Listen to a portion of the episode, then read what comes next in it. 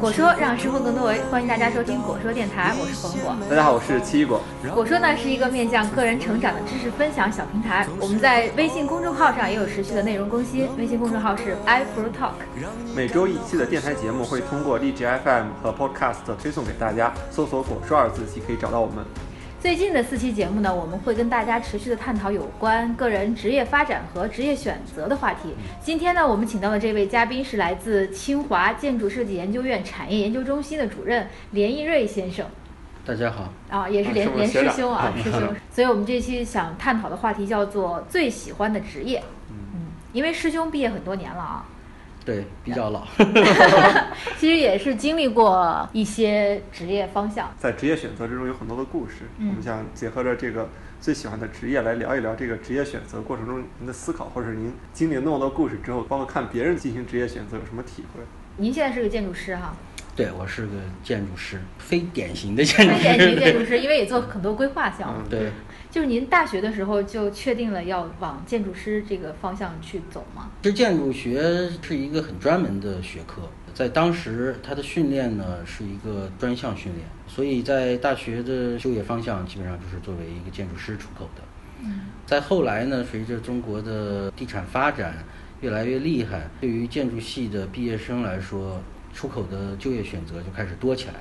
比如说地产公司的就业、策划公司的就业等等开始多起来了。在我们那会儿的时候，基本上大家都还是想从建筑系毕业成为一名建筑师的。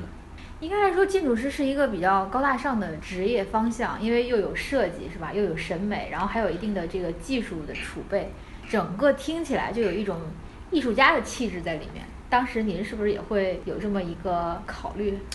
对啊，当时我觉得好奇怪啊，看到人家那个熬夜在图板上趴着，都觉得是一件很愉快的事情。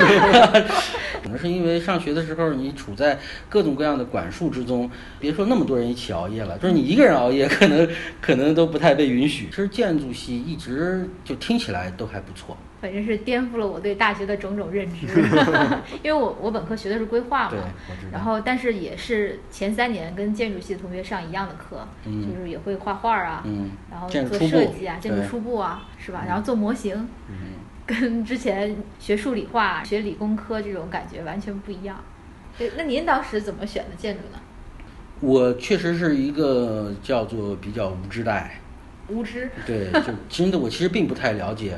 他需要什么样的技能？将来要做什么样的工作？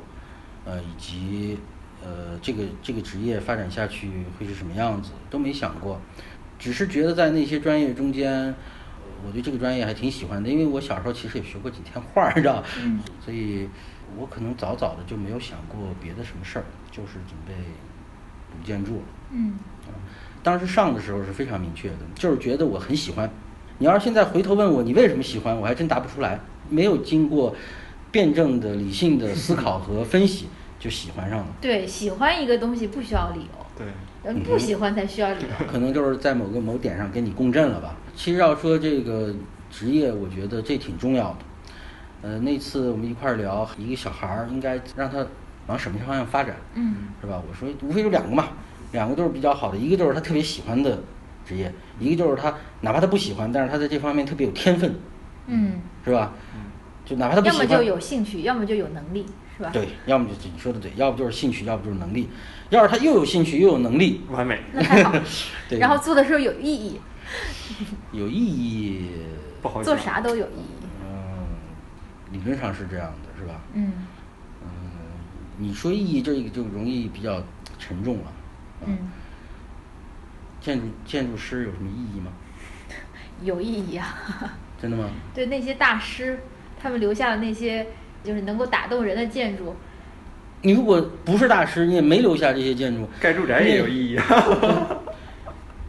对你创造了大众们生活居住的一个空间、一个场所，那就是意义吧？像您这些年做过的这些项目，您觉得意义何在？哎，这个话题真的开始沉重了。突然把“意义”这个关键词引进来，意义是需要阐释和解读的。我们我们在聊这个意义之前，我们，还有一个，就是您上完学之后，应该就面临着一个毕业工作，因为当时您那个时代应该还是包分配制度。对对，我们那会儿的时候其实很简单的，你要费脑筋的是怎么样能够去一个比较好的设计院，是吧？去一个比较好的大院。那个时代就九六年左右吧，还没有什么特别多的设计公司可供你选择。然后国外的设计公司也还基本上很少进入到进入到国内，嗯，因为基本上是被一些大型的国有院盘踞着。所以，怎么样能够进入一个大院是比较好的选择？大院有他自己的要求，因为当时录取也有名额。嗯，那会儿都还是国有的企业很多哈，都大多数是吧？那会儿的时候，对于一个项目花落谁家，可能好一点的项目，最后也都是落在大院里边。嗯。就是很多的这种资源也掌握在大院里面，所以竞争并不激烈。那会儿市场上对，所以去大院是对于一个有梦想的建筑师来说，一个实现自己理想的一个非常好的去处。是迈入自己的职业生涯里边比较好的一个入门。那您就是顺利的进入了一家大院开始工作是吗？对，还算是顺利吧，就开始工作。一进去就是一个助理建筑师嘛，但是还好，呃，一进去以后呢。很快就开始让我来做方案，当时觉得做方案是一件，呃比较愉快的事情。那会儿很逗，就总觉得画图不是建筑师，做方案才是设计师。所谓做方案就是设计，是吧？对，做设计，做设计，对。做设计，然后画图呢，就是说完成那些主创建筑师的一个想法。对，本来你作为助理建筑师是应该给人描图，你那会儿可能描图都描不好。所以直接就上手做方案、做设计，为什么？为什么会让一个初出茅庐的助理建筑师？我想一定是赶巧了吧？我想一定是赶巧。不是太优秀吗？应该也不是吧。呃，那会儿的时候，再优秀的毕业生也是实践能力等于零的。嗯啊，因为那会儿的时候，这个呃实践的机会不像现在上学的时候就有很多很多实践的机会。嗯，我觉得那会儿时候本科一毕业，真的是那个两眼一抹黑。挺晕的，挺晕的，跟工程的距离很远的。嗯还好那会儿有两个带我的师傅，呃，属于那个经验特别特别的丰富，同时人又特别特别的 nice，能够容忍了我一个这个无知少年。就那会儿我还挺有想法，然后自己做了一个什么东西，总觉得还特别好，特别对。然后呢，被总工说不对，然后我还很不乐意，还要坚持。拿着图纸还找人办公室理论半天，最后人家没辙了，说：“哎你年轻人有想法，我可以让你试一试吧。那你试上一小部分，一个景观部分吧，反正那个代价也不大。你试上一小部分，然后希望你能够好好观察，并且那回头建起来以后看看，你究竟觉得它对不对？因为对尺度的把握，基本上应该是靠经验来解决的。自己原来全都是图纸工作，哪有尺度的概念呀？”对，所谓尺度就是几米画棵树，是吧？对啊，其实你都不知道那个一一个十米的房子究竟是什么感觉，嗯，是吧？你处在那儿究竟对你来说是高还是低，根本不知道，都是都是假想的。对，所以上学学到的是知识，然后工作呢，可能就是练的是技能了，就是或者是对一些实践的理解。嗯，对，我觉得主要是对实践的理解和再总结。嗯，如果是在大量的设计工作中，能够对应一下最后建起来的成果，你能够找到图纸和实际间的联系，或者叫它们的对应，有可能是什么样的？就是可能的规律是什么？我觉得就就不错了。嗯，就是我前半程。基本上是猛然无知的开始选择了这个专业，随波逐流的开始了职业的生涯。嗯，这个随波逐流中呢，方向是随波逐流的，但是想要进入一个更好的入门，还是经过一些努力的。嗯，就战略上没想，战术上做了一些努力，然后进入了一个呃大院，开始自己的职业生涯。然后职业生涯的过程中想的也比较简单，那会儿时候真的很单纯，基本上都是在想具体的项目和和具体的工作技能，想怎么样才能做得更好。嗯，很少去想怎么样能够获得另外的机会，嗯获得附加值，很少去想这些，也是在一个处在一个猛然无知的过程中，走完了职业生涯的第一步。嗯，那您下一步呢？就是。我也很好奇，就是现在因为很多人换工作非常频繁嘛，在您那个年代，可能换工作还不是那么频繁的一件事情。嗯，不频繁。对，刚才连总说他开始工作的时候，他更关注的是工作的内容，就是做的事情本身是什么，对，都没有去想就是要下一步的那个方向。对，他可能是有一些契机，让你开始踏上了一个新的征程。其实就是改变了一下这个节奏吧，呃，因为并没有开始新的专业。嗯。改变节奏的原因是，我逐渐的发现，实践的过程中有很多看不太明白的东西。嗯，有很多困惑。对，有很多工作上纯粹是工作上的困惑，纯粹是设计上出现的思潮，你搞不明白了。因为那会儿是，呃，后现代，不是后现代之后了，就是，比如说是，我们跟那个国际上的交流骤然增多了，是吧？有很多国外的设计突然，包括作品、杂志，对，突然进入，就是从那个理查德麦耶之后的那一批，突然就看不明白了。是吧？就原来自己都是教科书一般的建筑，嗯，突然变成嗯，教科书上没 没有没有这样的建筑，怎么理解啊？这个为什么好啊？是吧？对啊，就是这个突然把自己那个双眼给搞花了，但是他们肯定不是瞎来的嘛，嗯，但是现在看起来也可能有一部分是瞎来的，是吧？后现代了，不是后现代之后，后现代之后了，后现代之后了。后现代还是有脉可循的，嗯，是吧？秋秋水到这个往前翻，就是一茬一茬的，都是有脉可循的。但是这突然之间就变，尺度也都变了，是吧？教科书上呢，当原原来学院的学院派那个那些经典的手法却消失了。我原来说的材质和尺度也都变了，材质人家已经玩的千变万化了，是吧？尺度也已经脱离开我们原来说的那那种尺度，怎么像是好的？晕了。所以在这个情况下。觉得得去再读读书了，所以就就就开始读书，当然还是读的这个专业。嗯，读书的过程中好像也是一个猛然无知的过程，也仍然没有去想很多，也是基本上在专注的读书，也没有在想能够获取什么样新的契机和得到什么样附加值和转身的机会。哎，这个是那个时代人的共性吗？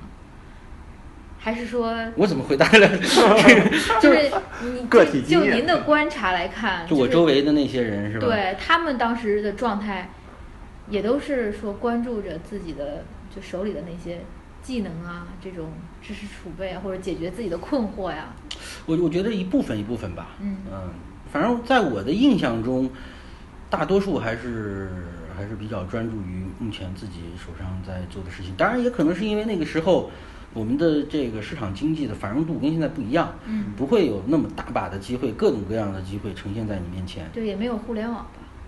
嗯，那会儿刚刚开始有，刚刚开始有，刚刚开始有，因为我那会儿刚刚开始上一个 BBS 叫那个建筑天才白痴梦，后来演变成叫 ABBS。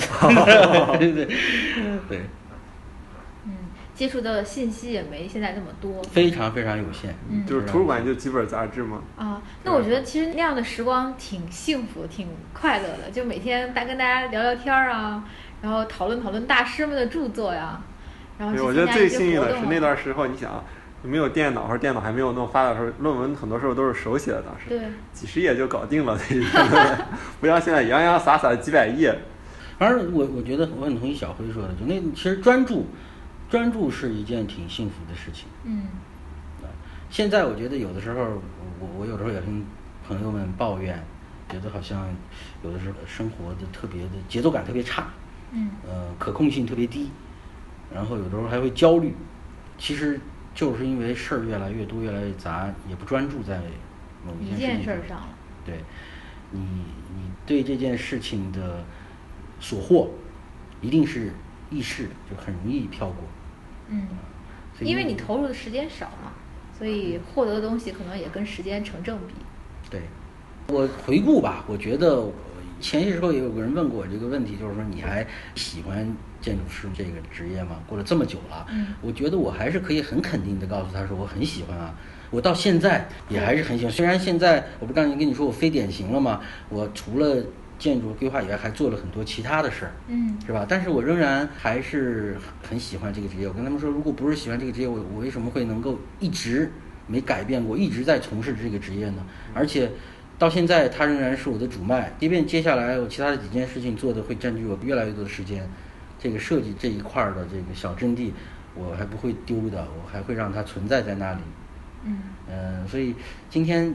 我可以再思考一下这个问题，就是我还是挺喜欢我选择的这个职业的。虽然我现在对这个建筑和设计的判断，跟我那会儿开始求学、刚刚开始做设计、做一个建筑师，已经有了非常大的差别。最重要的就是意义上，我现在对这个判断虽然发生了很大的改变，但是我仍然觉得我很喜欢这个这个行业，嗯，而且是也是那个无知的爱，就是你为什么到这会儿你觉得它的意义已经我已经重新判断了？我觉得它其实意义是蛮低的，影响因子其实是不大的。怎么判断这个意义在哪儿？什么标准？我想首先这个问题很难回答，嗯，呃，但是如果一定要寻找脉络的话，一是对你个人。你是不是觉得它让你的这个自我实现的感觉是吗？对，就是不是让你觉得特别充分？你是不是特别特别的觉得花的这个时间和得到的回报不是金钱？嗯，啊，你满足感很大。我想这个绝对不会是一成不变的，因为你的满足感在改变，你对满足感的量的要求也在改变，所以它一定是改变的。嗯，是吧？我记得那会儿有一个设计师。跟我说他的人生理想是写一本推理小说，是吧？我觉得挺好。后来我也回去想过，说我的理想是什么呢？呃，没有得到答案。但是似乎我我觉得我一直都很喜欢电影，并不是说像很多建筑系的同学都喜欢电影，而是我觉得电影是一个在某种程度上你可以表达一下你的人生观的一个小工具。建筑不能表达人生观吗？建筑可以吗？是这样，我自己感觉就是我对建筑的意义或者对建筑的爱也经历了特别多的反复，所以我现在恰恰跟连总相反，我是觉得我希望把建筑当成一个我的业余爱好，嗯，这样我才觉得他能够最大的发挥我对他的爱，因为我当时发现我和这个行业最大的一个冲突在于，这个行业其实是一个需要多人次协调，不断的去妥协沟通，来去把一件事情做成这么一个角色。然后我发现我自己的性格里，我特别不太能去大规模的多人次协调或者什么。我的内心可能还是一个程序员或者是一个什么独立的，嗯，沉浸在自己的那个世界中。我希望自己或者一个小团队就能把一件事情做好。嗯，但这其实对于建筑师来说，你想完成一个比较大型的作品，非常非常难。嗯，就是回到您刚才说的这个意义上啊，就是是不是因为像规划呀、建筑这种行业，它的一个作品的实现可能要。涉及到方方面面的因素，而且到最后，可能那个作品已经不是他一开始你想象的那个样子了。所以，就是你会感觉到自己的那种存在感，或者是那种自我实现的感觉没有那么强烈。不是，我觉得恰恰不是这样的。其实设计师啊，不光是建筑师，设计师都特别容易坚持自我。嗯。当然，自我是一个设计的一个感觉的起端嘛，特别容易坚持自我。呃，这很可怕。其实，就刚才你说那个建筑的意义，我觉得建筑这一个设计啊，我的理解啊，就是为了解决问题。首先，你要有你要有良好的判断，能发现问题，能发现的问题就很了不起了。嗯。如果能再用比较简洁合适的办法解决了这个问题，就是一个很棒很棒的一个设计，对吧？然后更牛的是，你的这个已经合格了的解决办法，还显得那么动人，那就是完成了一个杰作。嗯，我觉得这就是全部。你刚才你跟我说过，他会不会体现人生观、价值观等等？作为一个设计师，他选择某个方式来解决问题的时候，一定是融贯了他长期以来自己对于现象的思考和价值的判断之后的选择。但是如果有意的，想要用一个物质载体，尤其它还不是雕塑，来表现某种观念的话，我觉得是舍本逐末。就是建筑的功能本身是它意义的所在。就是它其实不光是使用功能，嗯，它也有它的精神功能、审美功能。我刚才说了嘛，建筑其实除了在其内的人使用它，也有路过它的人在使用它。路过它的人对它瞟了那一眼，你见不有首歌嘛？呃，只因为在人群中多看了你一眼，那也很重要啊，是吧？当你看他一眼的时候，那那刻可能也对你的心情有一个影响，也是在你使用了这个建筑，是吧？那么它的这个对人的投射，是不是也是它的功能一部分呢？我觉得也是。对，您刚才讲您喜欢建筑，热爱建筑，但是您觉得建筑这个职业它的那个意义低是吧？就是 我一直想知道是为什么这样评价嘛？就是为什么它的意义低？刚才说的第一条就是自我实现，就是从自我实现这个我们我们这还是在谈一个我一直从事并且坚持说自己喜欢的职业吗？是这样的，就是首先我觉得意义是一个容易转变的，就满足感是容易容易改变的，嗯，是吧？第二呢，意义呢，呃，是一个非常个体的事情，就是至于我。和至于你可能并不一样，嗯，你要找到，你要找到自己是怎么看的，你不必去找到别人是怎么看的，嗯，这挺难的，是吧？就是说起来容易，但是你真的能说服自己吗？我觉得这挺难的。就假如说我是一个欲将懂道而不欲习，就愁苦中穷的一个建筑师，和一个怒马雕裘的一个金融大侠、金融大客，是吧？当我们共同呈现在人群之下和镁光灯之下的时候，你能不能坚持住？我还是能觉得我很满意，我的思考给我带来的快乐，我的我的纸和笔解决了一个街道的问题，给我带来的快乐，这些东西给你带来的社会认可和物质回报，也许用量化标准来说都并不高，或者说是对于在他人的。尺度下，他人的衡量之下也并不高，你还能不能觉得仍然有意义？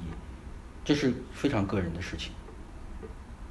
我之所以觉得它的意义在降低，倒并不是因为这个，是因为以前我们想解决一个建筑问题的时候，我们基本上是专家制，都会把目光投向设计院，甚至很少有无关的人想要从事一下。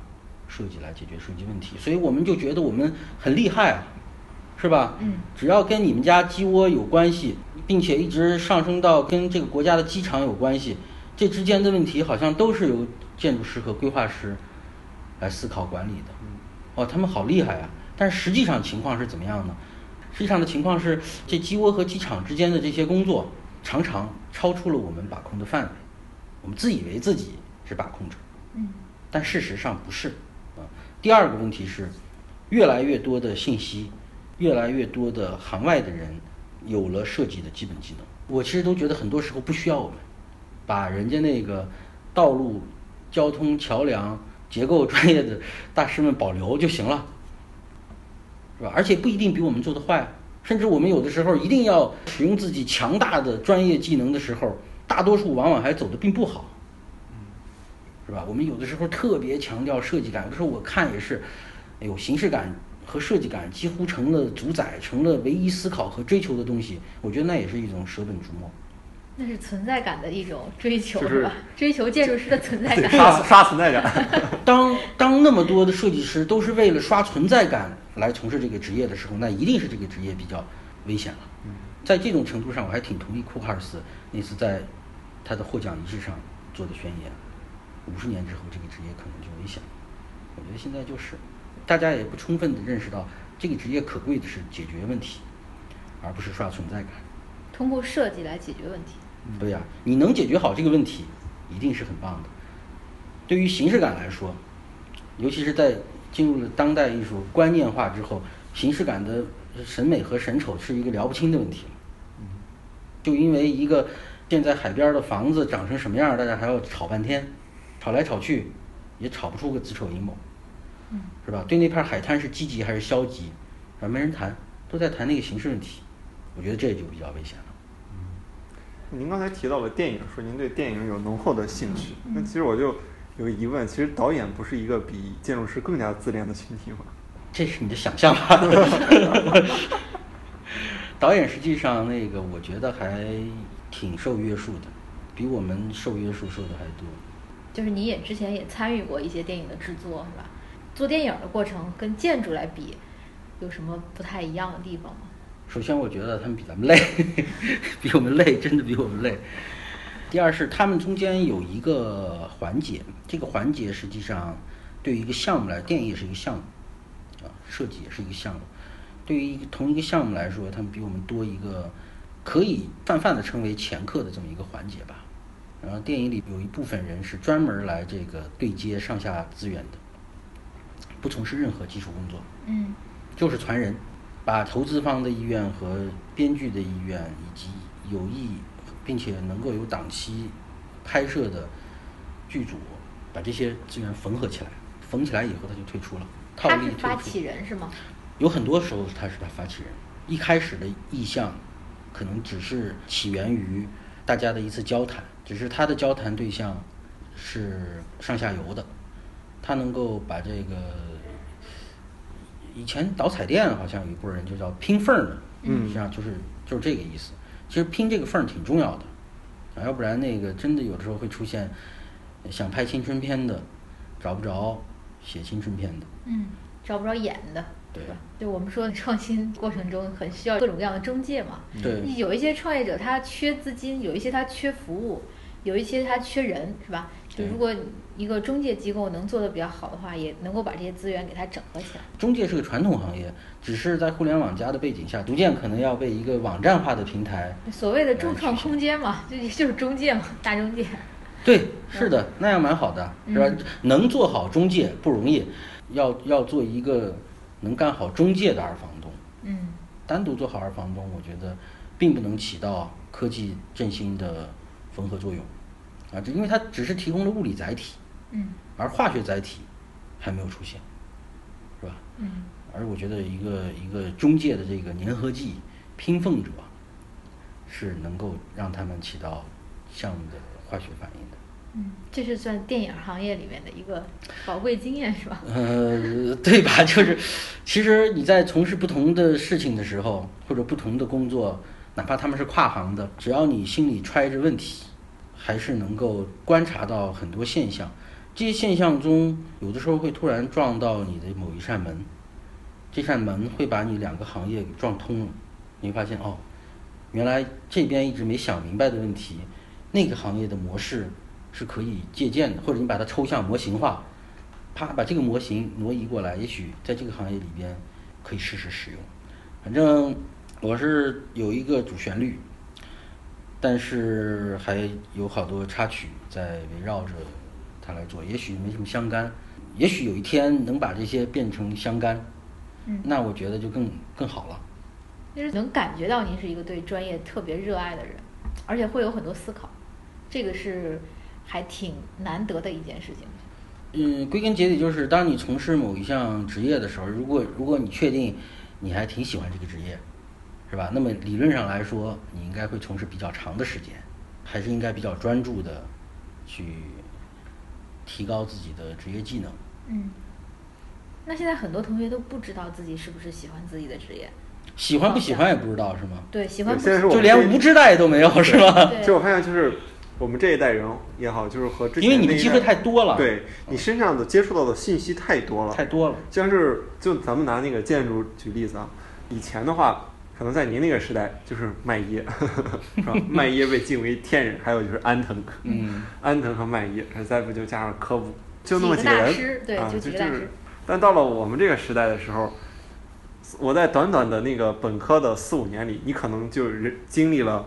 什么伊东风雄、妹岛到什么伏吉摩托，然后再到什么就反正一堆了，什么库哈斯啊，就一堆，可能就有三五十个人对你的这种选择的困惑是吧？就你小到一种建筑风格，你这个设计要抄啥，你都不知道了，更何况再到一种对对对，已经失去了自己的价值判断。然后再更何况到了一种职业的选择里，可能你就会更加的迷茫。对，包括现在价值观也很多元。这个大家的价值观都比较崩溃。自己的价值观，自己你要大家的价值观就完蛋了。因为那个今天你碰上了你周围的这个人，这群人都是你做的是影响国计民生的事儿，你棒。明天你碰到那波人是你这个完全没有技术含量，你不行。后天碰到那你你得一年一千万收入企业美金还不能还价，这才棒，你就完蛋了。你必须得有自己的自己的基本判断。嗯。金钱，我觉得是这样的，它永远是你良好的从事一门职业的副产品。想想有大把的金钱啊，这当然也是选择之一了，也是价值观之一，没有高低和这个贵贱之分啊。想挣大把的金钱和你想成为科布西，有的时候也是看你的时运机会和自己的努力等等吧。干哪件事情，你想获得特别好的成功，都一样，都得是特别专注的。我们有的时候会觉得，现在举别的别人的例子，哎，他前年的时候刚刚弄一公司，是吧？他三年以后已经估值了五个亿了，是吧？你瞧这速度，你这三年他是怎么过的？慢说那估值五个亿，最后究竟是怎么落实？我也有朋友在这个两两三年的时间，突然间变成一颗冉冉上升的明星。但是你知道他这两年怎么过？基本上没有一天是踏踏实实的睡觉。然后只要我给他打电话，一定是在飞机场，要么就是回来的飞机场，要么就是出发。总之没有踏实过。你觉得这样一个状态是你想要那个状态吗？是吧？想要的话就去吧。对，想要的话就去吧。是吧？你看看你能坚持多久？你要想要，你才能坚持住。你别觉得自己易如钢志如铁，说我不喜欢这样的生活，但是我就能咬住牙坚持五年。我只想说这个词儿，别做梦。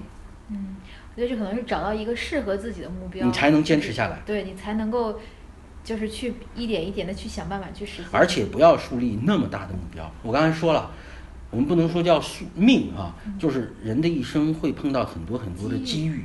你如果没有那个机遇，我觉得也别跟自己那么较劲。人家估值五个亿了，我怎么还一千万呢？是吧？人家一千万了，我怎么还十万呢？也别也别太较劲，一定有原因可循。而这个原因是你能接受的，你就接受它；你就要是有问题，那你就改变它。但是别树立太过。也许是因为我一直都是在刚才说嘛，无知代和猛然无知的这个职业生涯。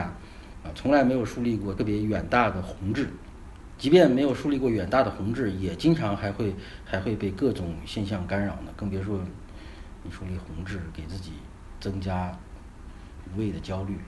嗯，就是面向未来的时候，好像大部分人都是一个摸索的状态，你只能影响到一个很近期的未来。对方向性做一个选择和判断，但是你之后怎么样，是不是能够实现你特别远大的抱负，就确实还是挺看机遇的。这是我说的一个意思嘛？另一个意思就是说，其实人生的方向是还是出自你个人的，出自你个人的。你要有一个，应该说是比较远期的人生的方向，但是不要树立一个特别近期的宏大的具体的目标。比较远期的方向，不是说我要一个亿或者一千万这种特别具体的宏大的具体目标。嗯，最近的一个感受就是，你很多你的目标的选择要跟别人关联起来，就是要给别人创造什么样的价值关联起来，不是说去想我自己怎么怎么样了，就是我自己创造了什么样的这个实现了什么什么东西，而是说你给别人提供了什么。你这个说的就特别好了，就是刚才其实跟刚才说的那个。我其实一直没有回答你说这个建筑的意义是什么，嗯，是吧？其实就是跟别人的关联关联度，这是我一直觉得也需要解决的、想明白的一个问题。我们中国的传统文化一直说立功、立德、立言，这三立都是与他人的关联。立功、立德、立言，都是与他人的关联，或者我们现在叫社会影响因子。如果说我们在实现了自己的副产品之余，让自己获得了职业的愉快之余，还有一定量的社会影响因子，那我觉得是一个是一个愉快的职业生涯。嗯，那目标可能也就显得更加有意义了。有意义，也可能会更加容易判断，是吧？就必你一个是你出于自心，第二个是它的社会影响因子。我觉得这期聊的挺深刻的啊！实在对不起，不应该，本来想聊的轻松一点。啊，轻松中有深刻，因为确实是有人生阅历在那儿摆着。对，然后我们思考了很多很多的，我脑子里不停在思考这个很多这个问题。啊，就希望我们的听众也能够跟着我们一起在思考自己的人生选择，还有自己的方向。呃，希望你们有自己的答案。嗯，好，那这期节目我们就到这儿，大家再见。再见，再见。并不是所有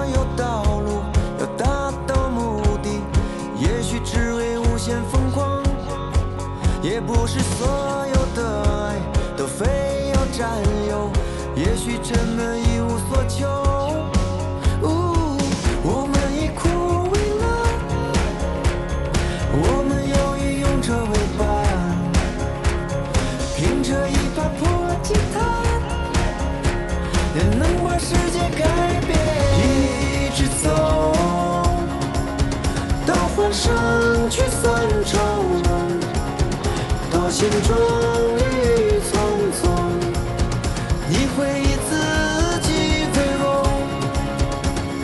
一直走到华山聚散愁容，到心中。